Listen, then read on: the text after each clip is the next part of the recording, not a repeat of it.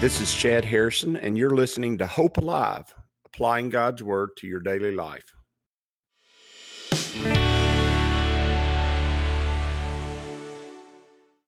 Hi, this is Chad Harrison, and I am the teaching pastor of Lake Community Church and have been serving as a pastor for 25 years. I'm also a practicing attorney. This podcast is designed to help you study God's Word and find God's will for your life. I pray in the name of Jesus right now that God would open up his word to you and allow you to see him and to know him and to know his will, that you might glorify him and that you might walk in faith and power each and every day, especially today. In Jesus' name. Good morning. Welcome to Lake Community Church's morning Bible study. It's good to be with you this morning. We're in Genesis chapter 19 still, still moving through uh, chapter 19. It is a deep chapter. It is a chapter that deals with a lot of issues, and, and we'll see if we can move on past it this week. Let's get into uh, Genesis chapter 19, verse 15. It says, When the morning dawned, and if you'll remember, the angels uh, came and they, uh, Lot begged them to stay at his house, and the men of the village, the men of Sodom, surrounded the area and uh, the house and demanded that he uh, send uh, the men out to them. And in fact, they began to try to push in the door. And uh, once they began to push in the door, the two angels, who are who are powerful beings, blinded all the men of the town. They all the men of the town were struck with blindness, and um, so they were feeling around, still trying to get into the house, which is what's so crazy. And that is such a picture of spiritual blindness.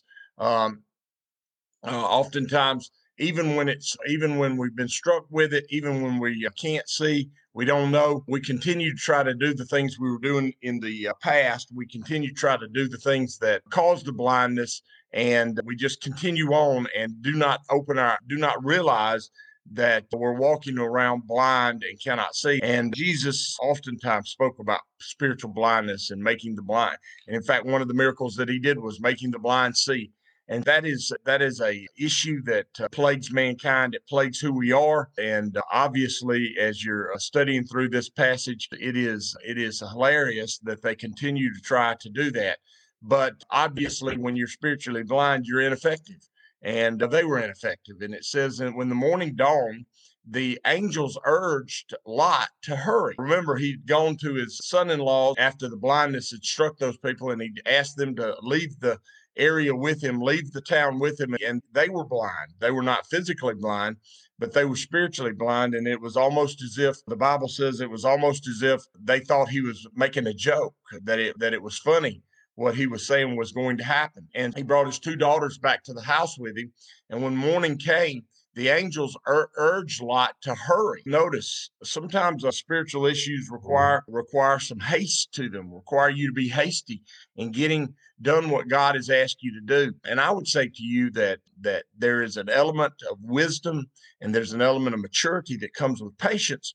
But sometimes God opens a door for you, an immediate door, a door of immediacy for somebody's life and for a situation.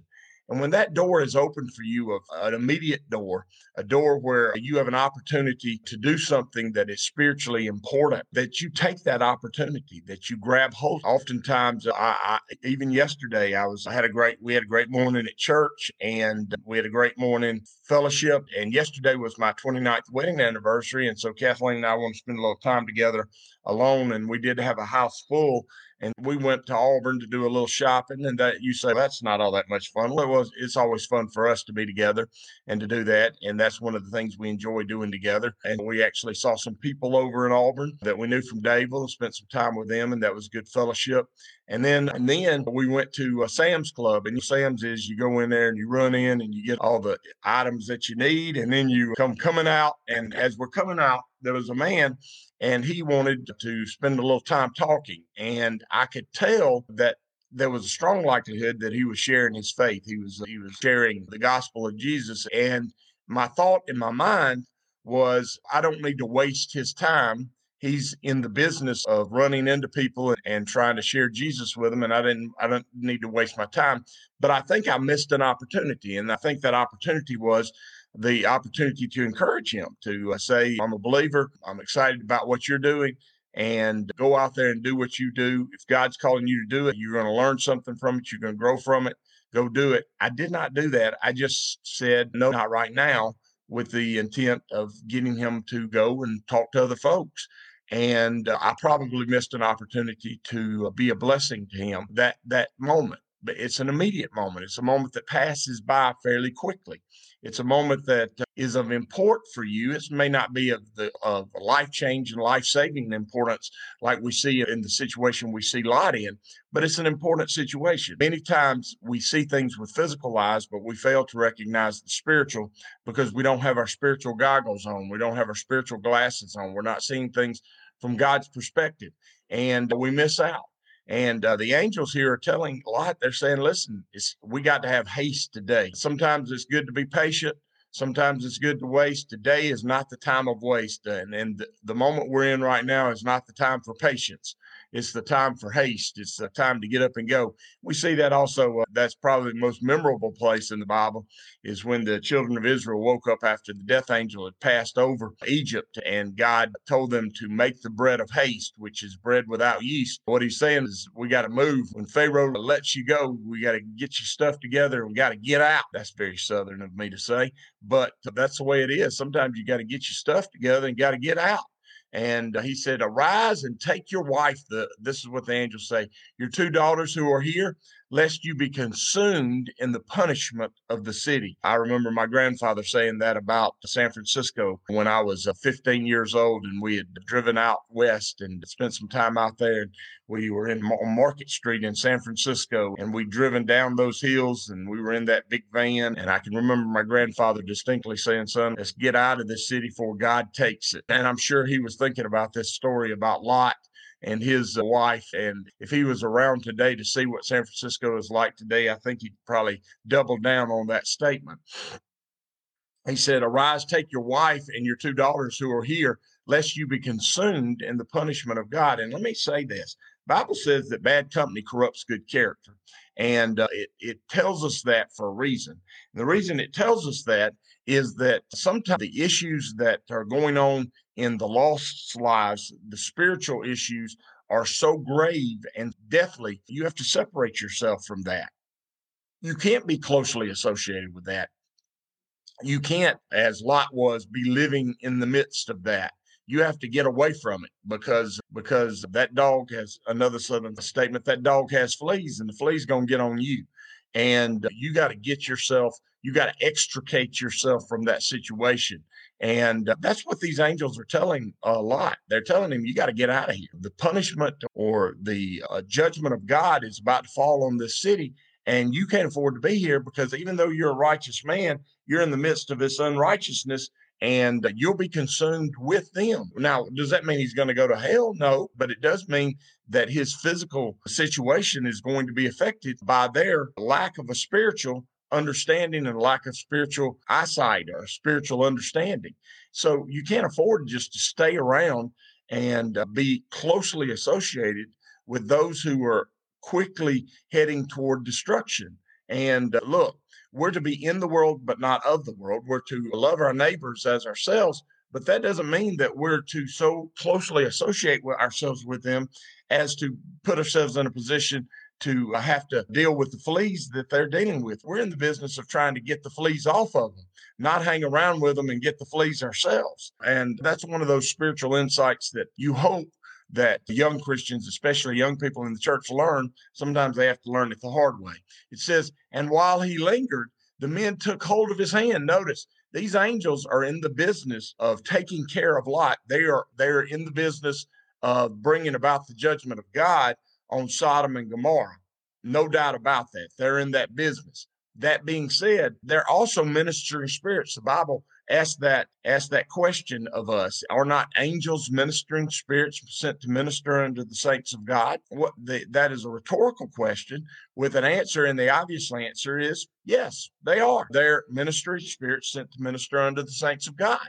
And these angels, they understand that, like the death angel, in that we talked about earlier in Egypt. They sometimes are uh, the source of judgment. That when the four horsemen of the apocalypse, that oftentimes with many of the angels in the book of the Revelation. God uses them as a source or as a hand of his judgment. But that being said, there there they there's no reason for existing in in in the universe that we live in or in the present that we live in is to minister to us or to take care of us. And these angels, even though their primary mission of the day is the judgment of Sodom and Gomorrah, they understand that their overriding mission in life is to minister unto the saints of God. And so they're not going to allow, they're not going to allow Lot and his family to be destroyed. They're going to actively take action to keep them from experiencing that. They're going to grab them by the hand and drag them out of the city, basically. And uh, I'm pra- I praise God. I don't know how many times this has happened in my life, but I'm quite sure that it's happened several times that an angel's grabbed hold of my hand and drug me out of a situation only to get out just in time before destruction fell. And I'm going to tell you that the angels of the Lord are doing that for you all the time. They're doing that for your children all the time. They're taking care of you. They're handling the situation that you're dealing with in life and they're helping with that. And you need to thank God for that. You need to realize that the spiritual that is going to the battles of the spiritual that are going on around you are of great import. They're of great importance and they're happening all around you all the time. And God's angels are protecting you and they're holding you uh, holding you together. And the only thing that allow that's allowed to pass are the things which God is using to make you stronger and to make you better. And it says it says the men took hold of his hand, his wife's hand, and the hands of his two daughters. Notice they grabbed a handful of Lot, a handful of, of his wife, and uh, his two daughters. One angel, I'm sure, had two hands, and the other hand, angel had the other two hands, and they dragged them out of the city. Basically, they, it says they took him by the hand. The Lord being merciful to him, the Lord being merciful to him, they brought him out and set him outside of the city. It says that they escaped. It says so. It came to pass when they had brought them outside that he said, Escape for your life. Notice they drag him outside the city and then they say, then they tell him to escape for his life. What does that mean? What that means is, is that they brought you thus far. Now it's time for you to do what you need to do. And a lot of times God brings us to a place or drags us to a place where we've not where we've not realized it and then all of a sudden, when we get to when we realize, oh, we just barely missed out on on being consumed by God's judgment or consumed in this situation. When our eyes are open, then we take off running. Let me tell you, I, I see that a lot with my with my some of my clients in the legal profession. I see I see that they didn't realize how close to being consumed they actually were, how close to being totally destroyed they actually were. And then God grabs them by the hand and he drags them to a place of sobriety, a place of understanding, and they have their eyes open and they realize how close they actually are, actually were to totally being destroyed, their life totally being destroyed. And they wake up and they run and they take off and they get their life going in the right direction and they get things headed in the right way and they never turn back and i think that is that's so exciting and it's happened a lot more lately for me than it has in the last couple of years. Last few months i've had several clients get their act together get their life together and it's been going on and i didn't even really know how much it was going on because sometimes you lose touch with them. Wow, what I mean, it is powerful for that to happen. And so it seemed so it came to came to pass that they had brought them outside. That they said, "Escape for your life. Do not look back behind you, or stay anywhere in the plain. Escape to the mountains." Lest you be destroyed. Notice once you've been delivered, there's an element of saying, there's an element of saying, we're going to escape. We're gonna we're going to, we're going to, there's an element of saying, we're going to not allow uh, that situation to develop anymore. Don't look back. And many times in life, we so many times want to look back to the things that really have no big deal and really have no bearing on our future. Even though they may have been very painful and very difficult in the moment, they have no bearing on our future right now. And uh, that is the truth. That is the truth. And that is, that is such a issue for us on a daily basis. We want to look back, even look back on the things, we want to dwell on the things that have happened in the past that have been so destructive for us. And why we do that, I just really don't have an uh, understanding. I do it myself, dwell on the things of the past. I've done it a lot in my life. Uh, I can't say that I'm doing it a lot right now, but I've done it a lot in my life, and I've lived now almost 50 years. I'll be 50 uh, first part of next year, and and I've done that a lot in my life. Dwelled on the failings of the past, past, dwell on the destruction of the past, dwell on the difficulties of the past, rather than look forward to the future. And looking back can be so painful and so deadly for you. Looking back on your failures is to dredge up the sin that's already been paid for. Looking back on your struggles sometimes is to is to waller in the difficulty rather than to walk in the victory. A lot of your struggles have made you who you are. A lot of the difficulties that you face in your life have made you who you are. And to continue to dwell on them is not to walk in the victory of God of what God has made you into, is to really bellyache and whine about things that that God used for your best. And I see people mired in that so many times. They continue to dwell on the failures of the past or the struggles of the past, and they keep looking back.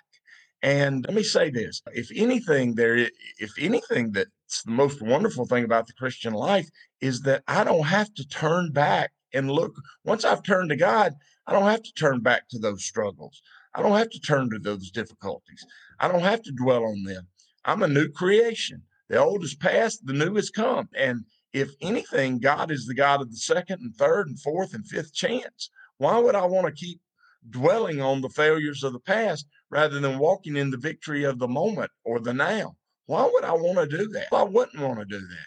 I wouldn't want to. I wouldn't want to do that. I would want to stop doing that, and uh, and I would want to walk in who I can be rather than walk in the thing that haven't been. I will say this most of the believers that I know that are strong believers, that are spirit filled believers, that are powerful believers, they're not mired in the struggles of their past. And many of them have very deep, difficult struggles. And many of them have very deep, difficult failures. You, you need to hear that. They have deep, difficult struggles and they have deep, difficult failures in their past but they're not living in those failures and they're not living in those struggles. They are living in the victories of the moment and the purpose of God in the moment. Uh, quit looking back. We're going to see that looking back too much can cause total destruction in your life. Notice they said, do escape for your life.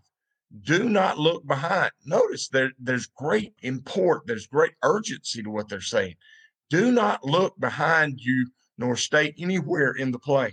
Meaning, meaning, get to the high ground, get to God's ground, get to the place where you need to be. He says, escape to the mountains, lest you be destroyed. Once God's given you victory, quit worrying about what you've been, what's happened by, behind you. Look forward to what God is going to do ahead of you.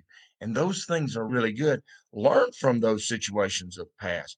Become who you're supposed to be because of them.